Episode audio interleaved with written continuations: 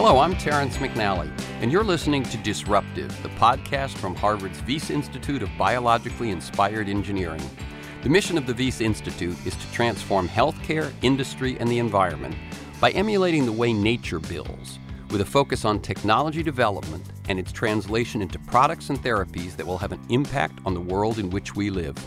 The Wyss is not interested in making incremental improvements to existing materials and devices, but in shifting paradigms. Today's episode of Disruptive Synthetic Biology. We have within our grasp the technology to change evolution. This could change the course of biological life. Those are the words of Paul Berg, Nobel laureate and a pioneer of genetic engineering. What sorts of breakthroughs are possible by modifying an organism's genome? Something we're now able to do ever more cheaply and efficiently? The basic idea behind synthetic biology according to one of today's guests, George Church, is that natural organisms can be reprogrammed to do things they wouldn't normally do, things that might be useful to people. Researchers have learned not only how to read an organism's genetic code, but also how to write and insert new code into that organism. Did you know that we're already able to program microbes to treat wastewater, generate electricity, manufacture jet fuel, create hemoglobin, and fabricate new drugs? What sounds like science fiction to most of us might be a reality within our lifetimes the ability to build diagnostic tools that live within our bodies, or treatments to eradicate malaria from mosquito lines, or possibly even to make genetic improvements in humans that are passed down to future generations. These can be game changers. In pursuit of these high impact benefits, what sort of risks are we looking at? Will there be unintended consequences to humankind or to our ecosystem? When will we know the effects as they play out over generations? This conversation about the promise and the risks of synthetic biology has come to a head recently with the publication of two public letters. The first, signed by a small group of prominent researchers, posted on March 13th in the journal Nature. The second, signed by 18 leaders in the field, most of whom had gathered in Napa, California, to come up with a path forward, posted March 19th to the journal Science. The Napa Group wrote of unparalleled potential for modifying human and non human genomes to cure genetic diseases in humans and to reshape the biosphere for the environment and human societies. And they warned of unknown risks to human health and well being. Bottom line how do we make this work so that humanity enjoys the benefits of the breakthroughs without suffering unintended negative consequences? And what do we need to do now to move in that direction? We'll explore these questions with Pam Silver and George Church, one of the signers of the Napa Group letter. Among the many positions and titles they hold, both are founding members of the Wyss Institute. Pamela Silver, professor of systems biology at Harvard Medical School, received her BS in chemistry and PhD in biochemistry from the University of California and did postdoctoral work at Harvard. Pamela is building cell based machines, designing novel therapeutics, and re engineering photosynthetic bacteria to produce hydrogen and other fuels. She's won many awards and grants and serves on a number of private and public advisory boards. Most recently, she was recognized with a large award from the Department of Energy to develop electrofuels. Welcome, Pam Silver, to Disruptive. Hi, Terry. How are you? I'm good. I'm good. You know, I'd like listeners to get a feel for the people behind the work and the ideas that we talk about, Pam. So, can you take us back and tell us a bit about your path to the work that you do today? And feel free to mention mentors, turning points, moments of decision. sure, I love to talk about myself. uh, and this could take the whole hour, by the way. Uh, let me begin by saying that I um, actually grew up in California in the Silicon Valley area during the birth of the personal computer. And my family was intimately involved in that. My best friend's father ran one of the biggest computer companies. So, science and engineering were heavily encouraged in that environment. I actually had precocious math ability as a girl, which was considered unusual at the time I think I actually became the subject of someone's PhD thesis at Stanford because of this. And I won the IBM math contest, and the prize was a slide rule. If anyone knows what that is anymore. No, actually, Pam, I love the fact that I used to sort of feel intimidated by the folks who had slide rules in high school. And th- when I realized that, it, that they had become obsolete, it was like a sense of personal triumph. well, they became obsolete in part because of my best friend's father, who was one of the inventors of the first calculator. And I remember once being at their house doing our PChem homework, and he came home and threw down the first programmable calculator and said, Here, girls, try this. Wow. so the environment was right for me in terms of innovation and being in the right place in the right time. I first started in math, migrated to physics, and realized at the time in physics that the choices were either to work on chaos theory or work on high energy physics. And the trouble with high energy was that you would have to work at an accelerator and you only got to do an experiment once a year if you were lucky. And then if the pen broke on the readout, you were screwed. So so that was out because I really wanted to do experiments. And so I ended up migrating to chemistry. And then I think a, a key event for me was being sort of at the right place at the right time during the molecular biology revolution, which was just absolutely transformative. And I think looking back and looking at the history of synthetic biology, it is, of course, uh, the precursor of that is molecular biology, where we learned how to engineer single genes at a time.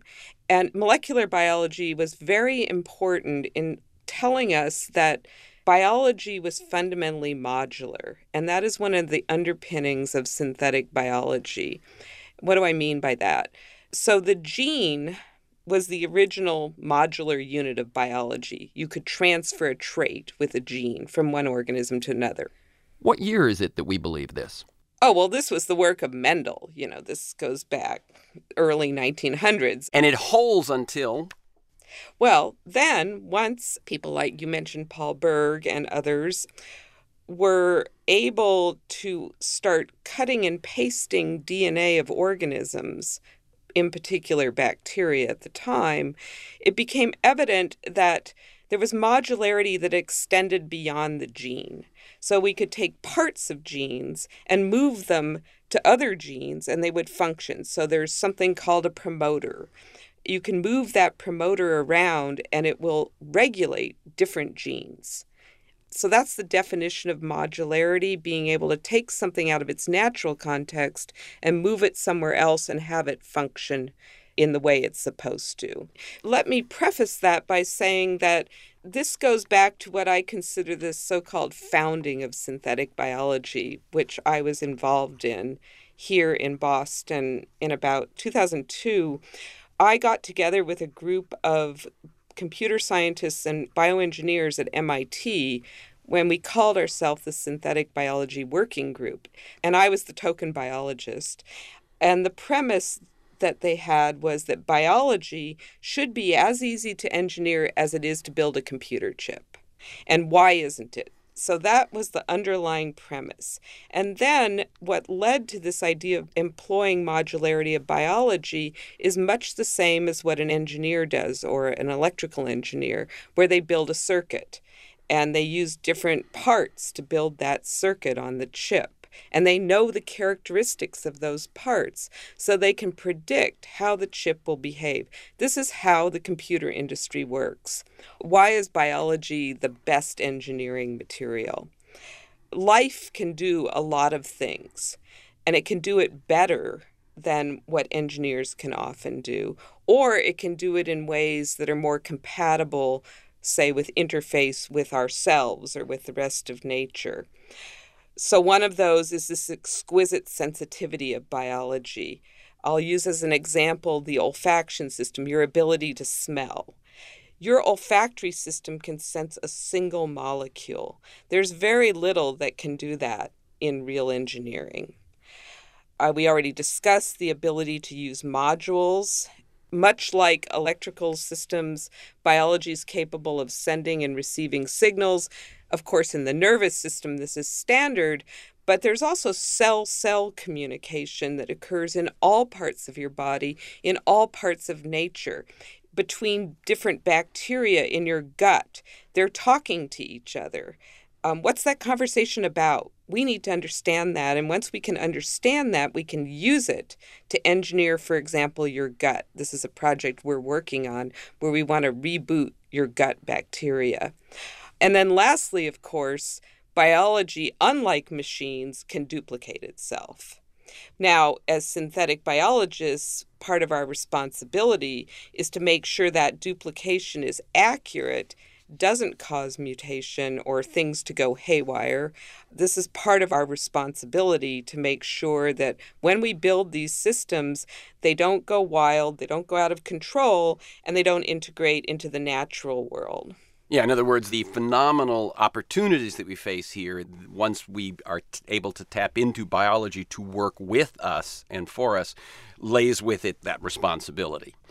Yes, but keep in mind that we have already been employing biology in our service for ages. For example, we engineer plants through evolution. We evolve them to have certain phenotypes or certain characteristics.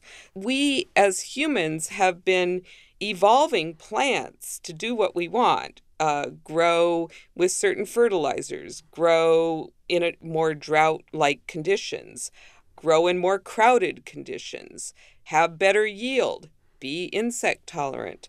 So we've been doing this, and if you look at the original corn that Indians had, the corn we eat today looks completely different. So, as humans, we've already been mucking around with nature. So, I think it's important to keep that in mind. That was using evolution, but using it for our benefit.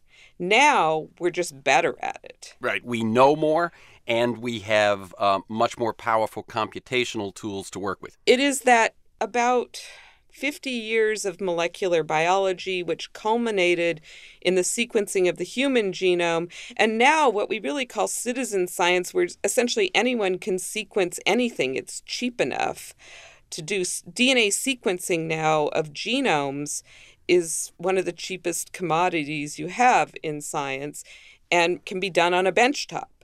So now that we have all this information close at hand, we can employ that to start engineering organisms. And that was brought to us by this essentially 50 years of molecular biology. Mm-hmm. And so it's a wonderful, deep history. Many of us were heavily engaged in that. And now to be able to see the fruit of that to think about this idea that we can use biology in a predictable, cheaper, and faster way to engineer it to do good is really the definition of synthetic biology, as you pointed out at the beginning. Mm-hmm. It is not about whether we can make whole new organisms. That's an approach to synthetic biology. The goals really are this faster, cheaper, more predictable engineering of biology for good. On your website, you say we seek to implement design strategies used by nature as well as to go where evolution may not readily go. Now, that's something which might make someone nervous. Could you say what you mean by that? Because I think it's pretty interesting. So, evolution, if you believe the standard theory, would be selection of the organisms that can thrive in a certain environment, right? And they do that simply, the others die and the, the good ones grow. So, what you can do is apply artificial evolution. So, I could say, for example, I want to make a plant that can grow without hardly any water. So, I set up an experimental condition in the laboratory, and then I put lots of plants out there and I look for the guys that can grow. So, that's imitating a condition and allowing evolution to occur in the laboratory. You can also accelerate it in different ways by using the tools of molecular biology to help accelerate evolution. But that might not be a case where you would be able to find that drought resistant plant out in nature. So that's where you take a path nature is on already. You find things you've learned to actually accelerate the pace of evolution in a direction that you choose. Not only that, you also can apply. So, I used a real world example that might resonate for people, but you could also pick other unusual conditions that, like an unusual drug or something like that, that you really want organisms to be able to grow in the presence of where they normally don't. So you can apply in sort of an artificial evolutionary condition as well that might not be seen out in the real world, or you might anticipate Say you want to send things to Mars. Right. So you might anticipate, okay, here's what it's like on Mars. Can I evolve some organisms here on Earth that might live on Mars? Now that we've defined some terms and laid out some history, can you talk a bit about what you're working on these days? I can talk about the two that are the most exciting to my laboratory right now. Absolutely. Um, so the one I just mentioned was engineering the gut so that it can respond and possibly act as a therapeutic. So both a diagnostic and a therapeutic. So imagine, first of all, the real world problem. And I will take it to the human level for a moment. So here's a real world problem. If you have a chronic disease of the gut, so you're living, you're not going to die from it, but it's a chronic disease, you are in pain all the time. For example, with Crohn's or inflammatory bowel disease. What if you had a bacteria that was native to the gut but had been engineered so that when you have inflammation, it can sense that inflammation and then secrete or let something out of it that will treat that inflammation. So it's like a sentinel. It's it's standing there in your gut, ready, Mhm. on alert for when something bad happens. And we can do this now, actually. This will be fairly short term. Another one, a huge cost to the military and to the world in general is traveler's diarrhea. In point of fact, when troops are deployed overseas, they're down for three to five days, and the cost to Mm. us, the taxpayers, is huge. Many people do not realize this. So imagine if you could create a therapeutic gut bacteria that would prevent traveler's diarrhea. So that's ongoing. That is research that is ongoing in our laboratory by trying to create artificial communities of bacteria that you could regulate on demand. How far away is that? If DARPA has its way, two and a half years. The evolution of antibiotic resistant microbes through the overuse and abuse of antibiotics could lead to the end of the antibiotics era that we take for granted. And I suffered a staph infection, a pretty severe staph mm-hmm. infection a couple of years ago. I take that threat seriously. You've mm-hmm. engineered this natural gut bacteria we spoke about that can remember exposure to antibiotics in mice. How is that going to help us with this threat that we face? Well, first of all, that system is highly modular. So I can make it respond not just to antibiotics, but to inflammation, to other drugs. So it's the perfect example of a synthetic circuit that's highly modular. So it's very useful. What it could do is help uh, reduce the amount of antibiotics that's being used because it can not only register whether you've been exposed to antibiotics or not, but how much. And it can also act as a counter and say for how long you've been exposed to those antibiotics. So in that way, it's it's acting as a probe, as a as a diagnostic. Mm-hmm. Mm-hmm. But let me give you a another potential real world application that could happen now. So as you know, there's a big issue around use of antibiotics in the livestock industry. Mm-hmm. And perhaps this is impacting on our own health and our own resistance. So, in the poultry industry, don't laugh, um, there's a lot of inflammation. That's a problem. And oftentimes they sample only a few chickens in the flock. So, if you could use our bacteria in a contained environment to diagnose those chickens, you would know what's going on in the whole flock. And so that's a relatively cheap, fast way to engineer the poultry population without having to directly engineer every chicken. Right, and if I'm if I'm following you, right now they just blanketly use a lot of antibiotics for the fear that some of them might have problems, right? And what you're Right, saying is right, using it as a diagnostic, you could selectively Right, say we don't right. need to give it to everyone. Right, right. You've set some very important goals for synthetic biology. One is to get beyond the dependency on petroleum, and the other is to design a sustainable Earth. And I like both of those. Yes. And they're big and they're enormously positive. How are you working toward those two goals right now in the lab? Let me tell you about the bionic leaf. Yes. I love the this is the thing leaf. I am most excited about Good, today. And let me preface this story by saying this is a case where a wonderful collaborative effort. I met Dan Nocera, who used to be at MIT and is now here at Harvard in the chemistry department. I literally met him at a cocktail party. And he had just moved to Harvard. And he said, I've been wanting to meet you Uh-huh. because he had developed something called the artificial leaf. He's an inorganic chemist. He has developed a catalyst, essentially, that will act like a leaf. It will do what's called the water splitting reaction, and it will do it cheaply. So, the water splitting reaction generates hydrogen and oxygen. That's the front end. So, you've got a solar panel hooked up to his magic artificial leaf. What do you do with that? So, it's the age old problem of how do you store solar energy? Now, Dan's original concept of this, and I was interested in this as well, is a hydrogen based economy. Mm-hmm. Now, that comes and goes in terms of popularity.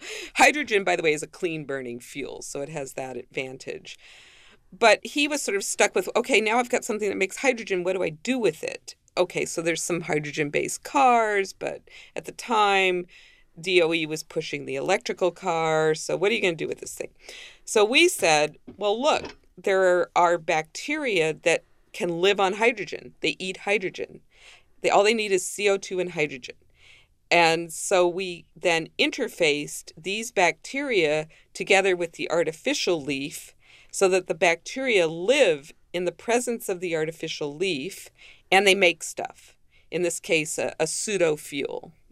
So, this is a way of taking sunlight and converting it into biological carbon. It's a drop in. That means you can just essentially put it in water. It could be used in the developing world. It can be scaled up. We also call it the bionic leaf because it's the interface between the inorganic and the living system that has been engineered. And one of the things that you point out about this is that just in the same way that nature has decentralized local energy, uh, once we deploy this technology, we can also look toward local decentralized energy Right, rather right, depending right. on massive, powerful companies with grids. when I was working on this early on uh, several years ago, I I owned the domain name personalized energy because that's how I, I wanted to think about it that way that you would, for example, grow a bunch of bacteria on your roof and they would make stuff for you. so that's how I Dan and I think about it is this idea that and in a way people who have solar panels are already doing this. They're already decentralizing. Even though in some cases they're selling it back to the grid, but imagine if you could use that to drive production in your own home of either energy or make your own uh, commodities. You need a certain drug. What if you had the bacteria programmed to make a drug? I mean, this is getting you know way out there in the future, but this gives you the front end to do that. photosynthesis is none of us would be here without it. Uh, that when I've looked into all this, that photosynthesis is the only free lunch there is. Sunlight comes. And photosynthesis, you know, converts it, and suddenly we have things happening. When you begin to tap into that power uh, and that ability, that is really enormous. Well, this is why I've called the engineering of the photosynthetic machinery, I think it should be a grand challenge. Because right now, as you know, plants are the least efficient at harvesting sunlight. It's about 1% or so. Uh, photosynthetic bacteria get a little better, and algae, I think, hit the peak at 5%. Actually, so there may be some bacteria that can get up to 8%. Our leaf as of right now, is doing about 5%, which makes it equivalent to algae, which is huge. I know it doesn't sound like a lot, but we're doing better than a real leaf, and we're doing almost as good as the best thing on earth. Right. Well, Dan, I have a quote from Dan here, and I- I've seen him make a mm-hmm. presentation on this, which which is one thing that got me interested in all of this. He says there's been 2.6 billion years of evolution, and Pam mm-hmm. and I, working together a year and a half, have already achieved the efficiency of photosynthesis. Thanks, Dan. well, the evolution is an interesting question in and of itself, which I don't want to get too close to because many people have different opinions on it. But going back to your thing about evolving organisms synthetically, there's another way to think about this problem. So we have engineered something that is potentially scalable and more efficient and has the potential to be better. But what if we go back to life and say, can we now make living photosynthesis better? And I still think that should be a grand challenge. Are there unique challenges to the field of synthetic biology? You've made the point a few times to do things for good so that things don't get loose in the wild and so on. I would think predictive, ethical, political, cultural, some of the challenges that synthetic biology faces. Could you speak a bit about that? A little bit. To be honest, um, so I've been very impressed with the community in that it has caught the fascination of not just engineers and scientists, but also ethicists and policy people. And so the community has sort of grown together and we have a lot of people thinking about ethics and policy. I think MIT may even almost have a department of it. And, hmm. um, and that's a great thing because I'm not a policy person, although I just got back from the White House, but and I'm learning more about it. But I'm a scientist. And I like the idea that there's this community that I can go talk to and learn more about what these issues are and what real people think about so I think that's one way that some of these challenges are being addressed. It's also being addressed by the press quite a bit, mm-hmm. um, which is a good thing and sometimes a bad thing. um, but again, the discussion is quite open, and I think it's caught the fascination. Certainly caught the fascination of young people. I have more students that want to work in my laboratory than I had when I worked on cancer and this this has just caught the imagination probably much in the way that the IT industry catches the imagination of young people. I think synthetic biology has also caught their imagination and we should not lose that over issues of policy or issues of fear. We should somehow understand how to nurture that. Let's talk a bit about the fear. You've been working in this arena for quite a while. When you're looking at experiments and research, how do you deal with the possibility that something could go wrong? Well, for the most of, I would say for most of my scientific career, I worked on laboratory organisms that are contained and are not pathogens. And, and the recombinant DNA aspect had been already dealt with with the Asilomar meeting in the early days, and there was a moratorium in Cambridge. And Asilomar was back in 75. Yeah, that was the mid 70s. Yeah. And to be clear, that was the product of scientists talking about the dangers of release. They did not talk about uh, malicious behavior. They did not talk about biowarfare. They simply addressed the issues of release. So if I can if I can say involving no bad actors, it's just even right. doing our best could something go wrong. Right. What came out of Asilomar were the biosafety rules which we still live by. So we have carefully controlled facilities. If I want to, I've worked on HIV. There's a biosafety containment lab here at Harvard where we can work on HIV. So this is the mechanism that we've lived with, and it's worked. The data's there. It's worked.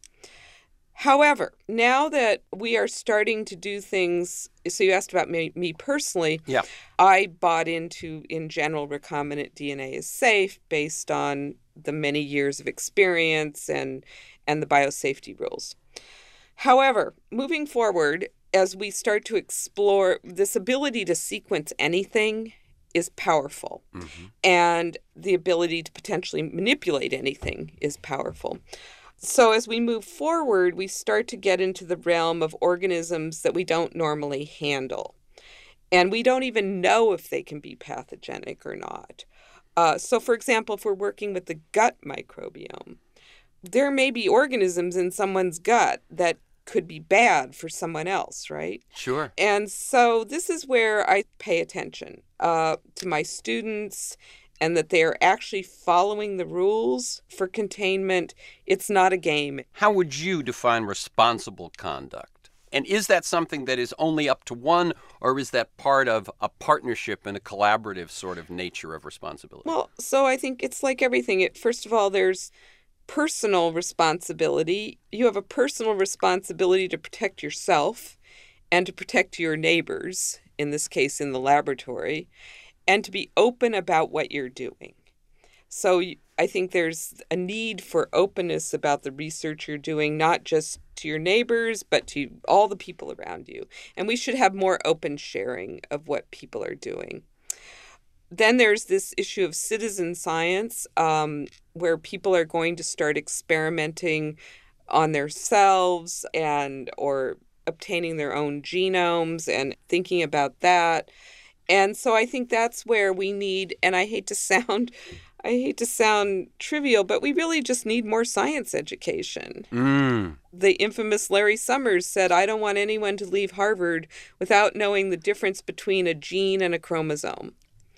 And I don't know if that ever came to be true, but if this is the technology of the future, which I believe, or it's the technology of now, then I think people need be a little more educated in it. they don't have to know everything, but they should be more educated. If you had a final word to listeners who've tuned into this podcast, uh, what might that be in terms of both, you know, what they might be looking for, what they might be thinking about, etc.? Simply put, biology is the technology of this century. It's not silicon, it's biology. Okay. Thank you very much, Pam. Thank you. You're listening to Disruptive Synthetic Biology. I'm Terrence McNally, and I've been speaking with Pam Silver. We'll be back in just a moment with another founding member of Harvard's Wyss Institute, George Church.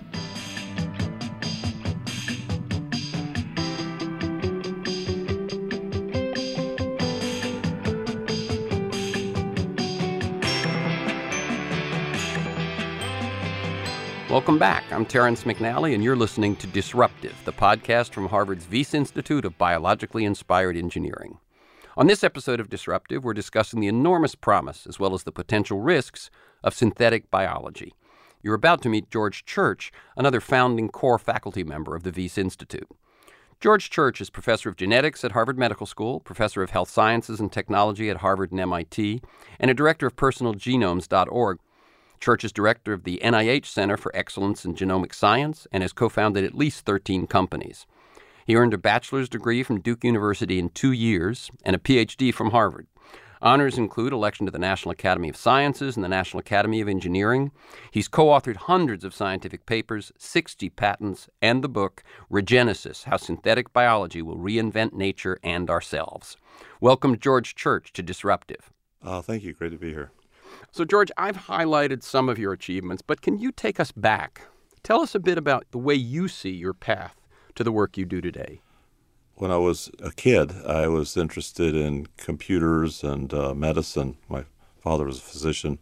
Computers were really out of my capability, but I was interested in them, and I looked for ways to merge those two.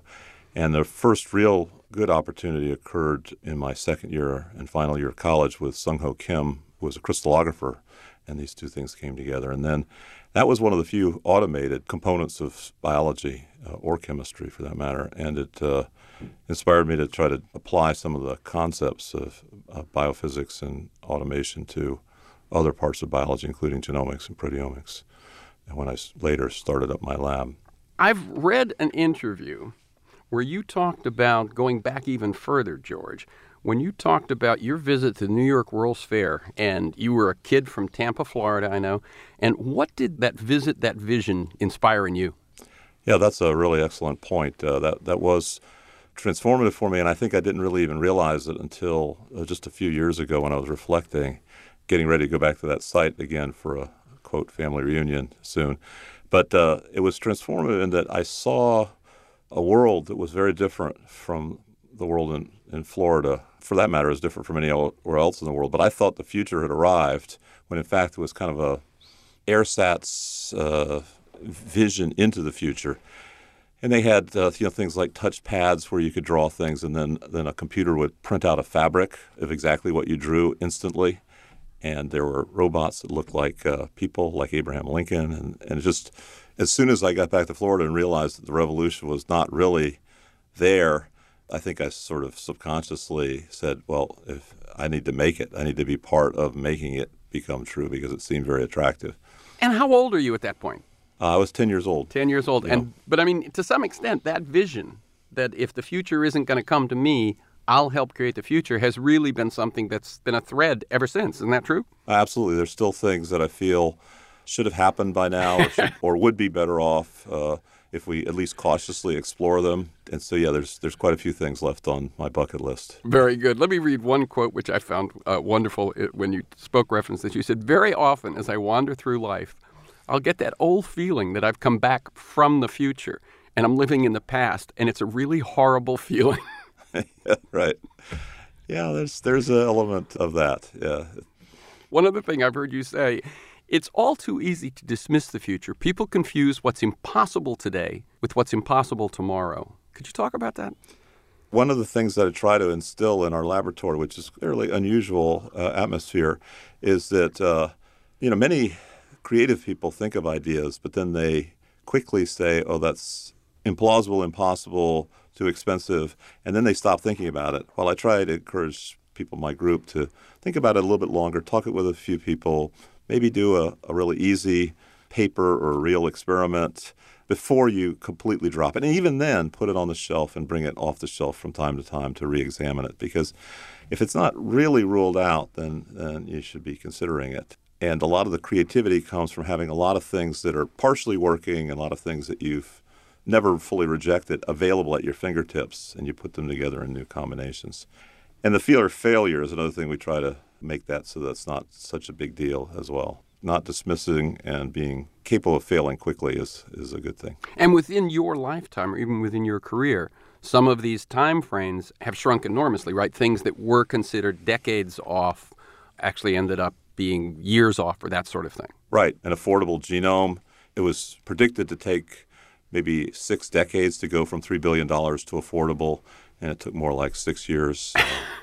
uh, and then that's genome reading, and then genome writing. We have a revolution that's measured in two years now, called CRISPR. So six to two years is the new infinity. yeah. You say we are poorly adapted to our current environment. What does that mean to you, and what questions does that raise for you?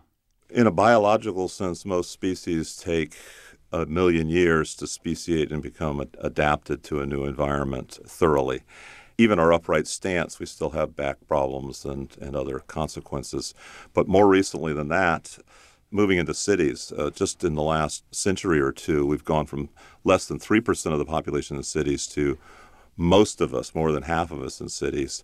And that's an incredibly high population density that normally is associated with stress and so forth. And then we've also changed into a sedentary nature. Instead of using like 12,000 calories a day, we're down around 2,000 It's what we should be eating. But then we're completely surrounded by all kinds of really, really tasty food. While before, you know, you might have to chew on your food for several hours to get a, you know, a few calories out of it. Um, now you can just shovel it in or slurp it in. And I think those three things, you know, living in cities, the sedentary life, and the food are, are just among a, a few of other things. that Are you know, high speeds and uh, uh, physical speeds and intellectual speeds, toxins, and it's just a whole variety of, yeah. new things that we're not ready for. You reprogram natural organisms to do things they wouldn't normally do. How do you do that? It has certain things in common with other fields of engineering where you have uh, you know, a discipline of a, a, collection of parts that you trust and principles that can be used, safety engineering and uh, you know, equations and so forth.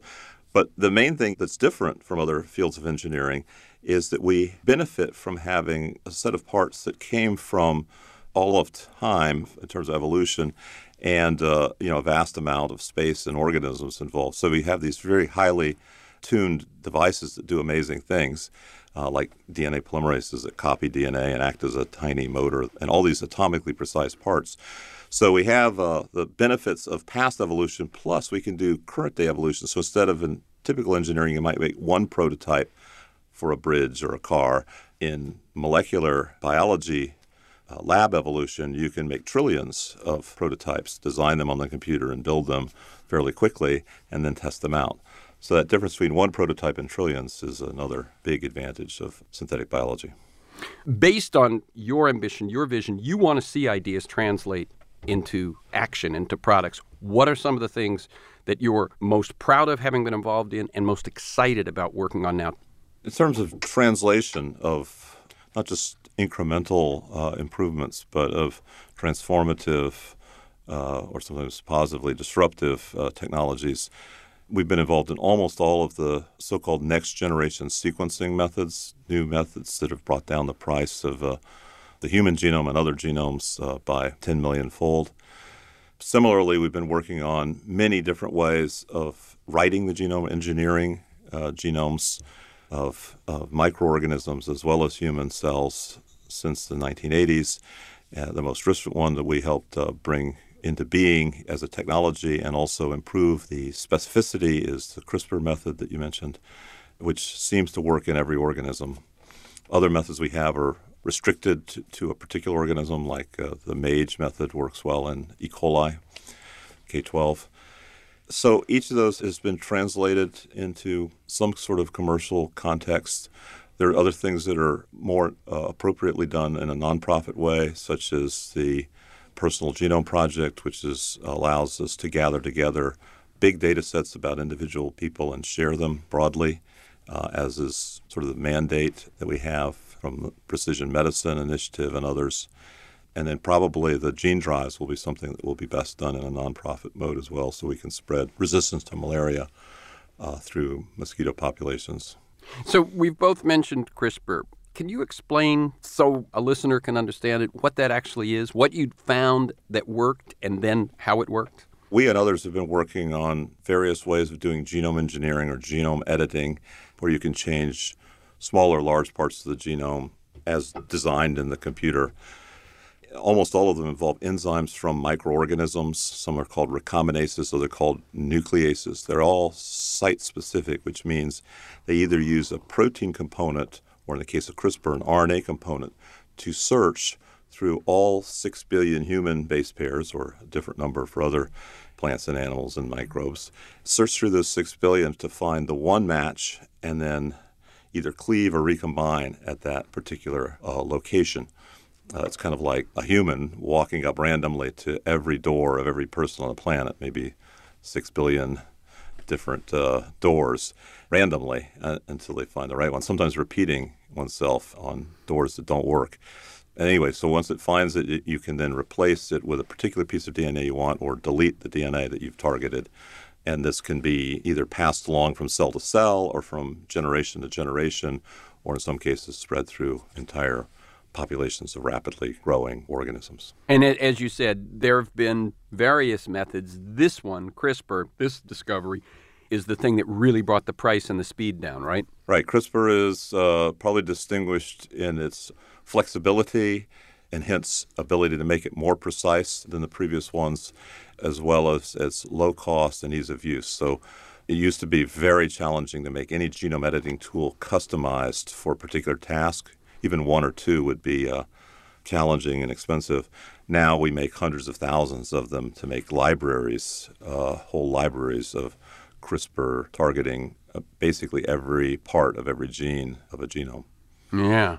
And could you tell us, you mentioned gene drives, could you tell us something about some of the work that's been done with gene drives in yeast and in mosquitoes. Gene drives can be used for dealing with managing invasive species like rats and carp and plants. It can also be used for disease vectors such as the mosquitoes that bear uh, malaria and dengue fever, ticks and fleas and so on.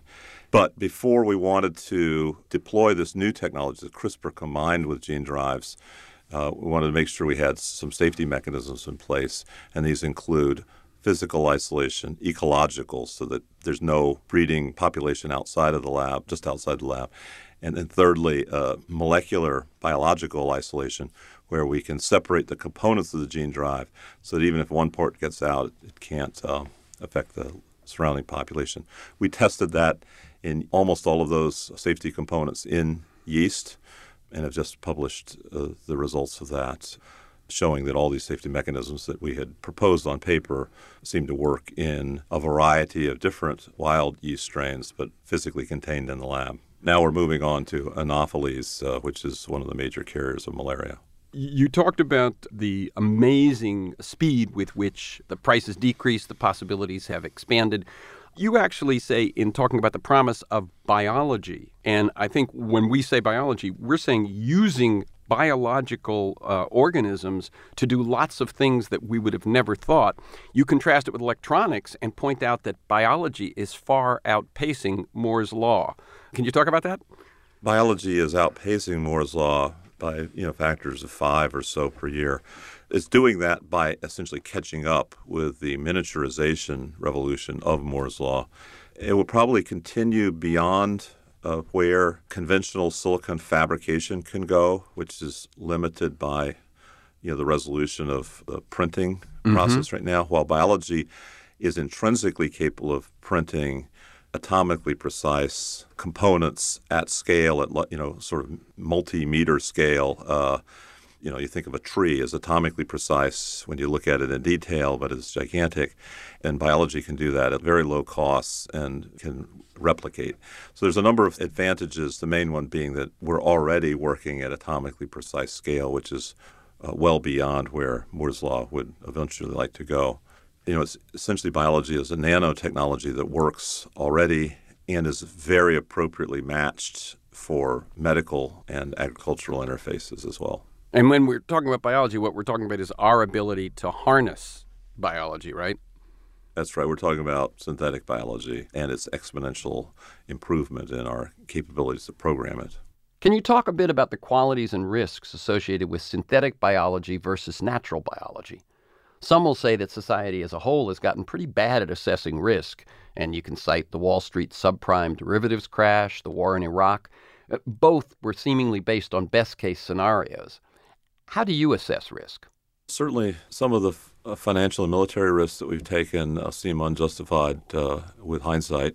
Similarly, for chemical, nuclear, and biological mistakes that have been technological ones have been made in the past.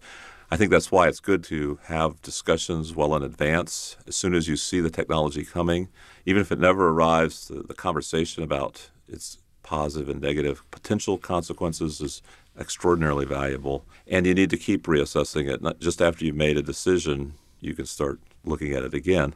I think anything that has the ability to spread, so that includes, you know, ideas, education, mm-hmm. you know, the World Wide Web, viruses, mosquitoes and so forth, those appropriately demand uh, higher scrutiny. It doesn't necessarily mean that they take longer to arrive in the marketplace.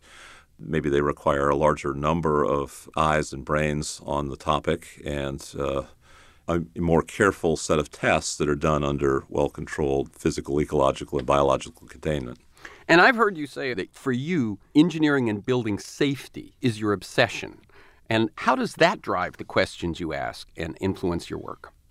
Our lab is fairly unusual both in academia and in industry, among other things, focusing on cost and safety costs so that you can get deployment to in a more egalitarian way and safety so that by the time it's deployed it's been rigorously tested and then continually retest as, as you get to scale.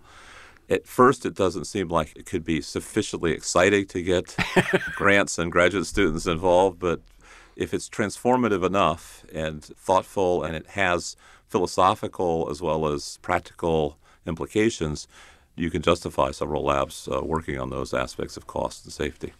And so, what are some of the ways we talked about it in terms of the yeast, where you supplemented uh, physical isolation, if you will, with metabolic isolation and genetic isolation and so on? What are some of the other ways that safety as an initial question influences what you're doing?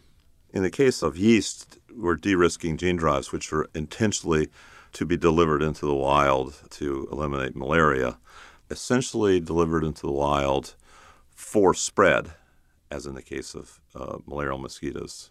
There's another set that are intentionally put in the wild, but not for spread, like crops or animals. And then there's a set that is never supposed to go into the wild that's usually physically contained in fermenters or something like that, typically microorganisms. And for each of these, you have a slightly different strategy. For the ones that shouldn't escape, you might want to have something where there's protection for the laboratory, keeping viruses from coming into the laboratory and contaminating sometimes many millions of liters of expensive culture, and that might make the culture virus resistant. But virus resistance, multivirus resistance to all viruses, although it sounds desirable, it could give a laboratory strain one of the few ways that it could survive in the wild. Mm. Most laboratory strains, like let's say chickens uh, that would be good meat products, would not necessarily fly well and wouldn't survive in the wild. Uh, the same thing applies for microorganisms, unless they're multivirus resistant. In that case, you want to have other forms of safety built in that genetically isolates it so it can't exchange DNA as many organisms do, and it's metabolically isolated in that it's completely dependent on a chemical that is made in the laboratory is not available in the wild. We call it biocontainment. What are your opinions on whether there's a need to perform work with synthetic biology, some of the work we've been talking about, under scrutiny and transparency and formalized risk based practices and procedures? Um, what's your thought about that in your own lab and in the field broadly? Yeah, I'm basically in favor of additional scrutiny. I think regulations in general that have been thoughtfully developed with many groups on all sides giving feedback are not onerous. You can get your work done and make sure that multiple groups have, uh, because it's transparent, multiple groups can look at it from the outside and, and try to imagine ways that could go wrong in ways that perhaps the, the scientists doing the experiment, because they're so engaged, yeah. focused, and upbeat, uh, optimistic, they may not see all the possible downsides. They may even push back a little bit when you bring it up. We try to do this internally in our own lab of thinking of how everything could go wrong, but it's still helpful to have the transparency and the shared databases and so forth so that people can, people and machines can look through them for potentially new risks uh, that should be discussed and possibly paused in some rare occasions. And, and that's going to take us to the letters that I referred to in, in the opening the letter in Nature and the letter in Science. And so, as we talked about CRISPR and how that, in some ways, is a game changer uh, because of the way it brings the price, and actually, I think it makes it possible for people of somewhat less or labs of somewhat less sophistication to get into this uh, activity. So, what happened in Napa? And I don't mean the specific negotiations or the politics that went on between people, but what was the vision? What was the concern? What was the goal? I was involved in the science paper that reflected that meeting there has been a recurring concern about manipulation of the human germline, meaning something that would leave a permanent impact on a family or on the entire human race. That goes back to the early days of test tube babies in the early 1970s and the recombinant DNA debate, now uh, synthetic biology and CRISPR in particular being so easy, possibly applicable to human embryos or other germline experiments. I think the concerns tend to entangle uh, vague unknown unknowns with very concrete safety and efficacy issues. I feel that once the safety and efficacy issues are addressed, as they have to be for all new medical technologies, nothing is really exempt, including CRISPR. Once the, those are settled, then you get a situation like you have with in vitro fertilization, which was very anxiety inducing in the 70s before there was a, an example of a test tube baby once the safety and efficacy issues were addressed in 1978 with the first baby born and then soon thereafter many others, then the argument dissipated and was put off until basically until CRISPR came along. But it's still the same basic argument, which is is it safe to alter the natural process of reproduction? And exactly what are we worried about? I think the main thing we're worried about is inducing in a young baby that can't give consent possibility of getting cancers because of off-target effect of CRISPR. And by off-target, could, you mean that you do it to do one activity within a gene and it ends up affecting others that you didn't predict. Or, or you maybe you predicted them, but it happens at a rate that's unacceptable. Mm-hmm. That rate, that off-target rate, can be reduced, and there are a half dozen different ways of reducing that rate by empirical searches, by dosage of the uh, CRISPR machinery, by um, requiring two CRISPRs to be near one another and precise.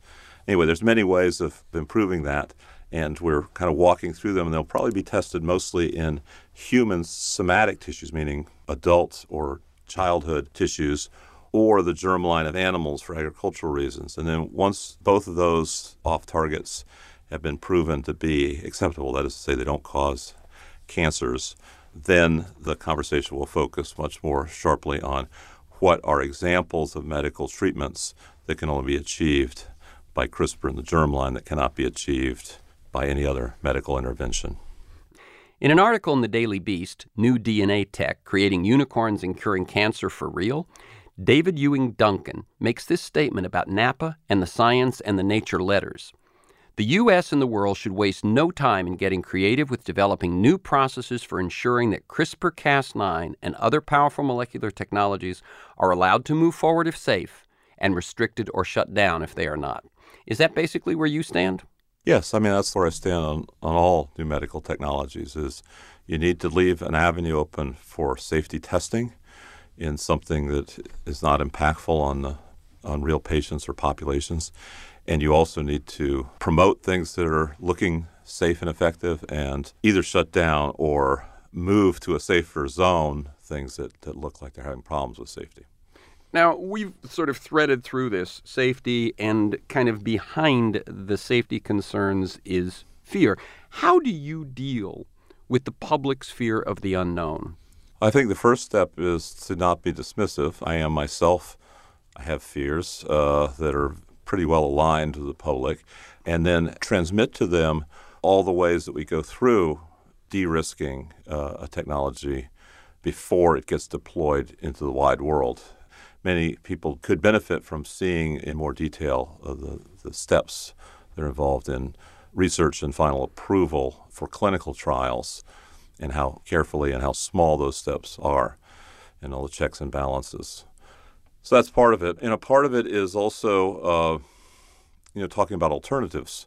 This is risky, but the alternative is even riskier. You know, kind of walking through all the all the options we have in front of us. In one interview, when you were asked how you were able to shift your focus because you're involved in so many different things that to most of us it looks like that would take all my focus and, and you bounce from one to the other. Your answer was it's all one project.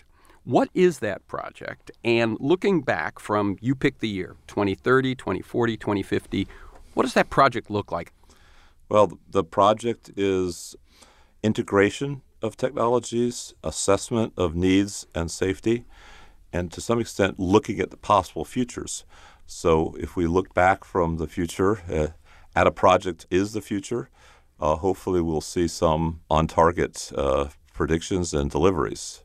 So if you imagine multiple possible futures and as many of the negative and positives as you can, and engage a lot of other people to participate in this and constantly adjust course as you go forward, hopefully the future is basically always now. I like that. Thanks a lot, George. Oh, it was a pleasure. So, again, you've been listening to Disruptive Synthetic Biology. I'm Terrence McNally. My guests have been Pam Silver and George Church. To learn more, go to vyss, W-Y-S-S, dot harvard dot edu. You can sign up at the V site on iTunes or SoundCloud to have podcasts delivered to you. My thanks to Seth Kroll and Mary Tolikas of the Vyss Institute, to J.C. Swadek in production, and to you, our listeners. I look forward to being with you again soon. And finally, thank you to Pam Silver and George Church keep up the good work.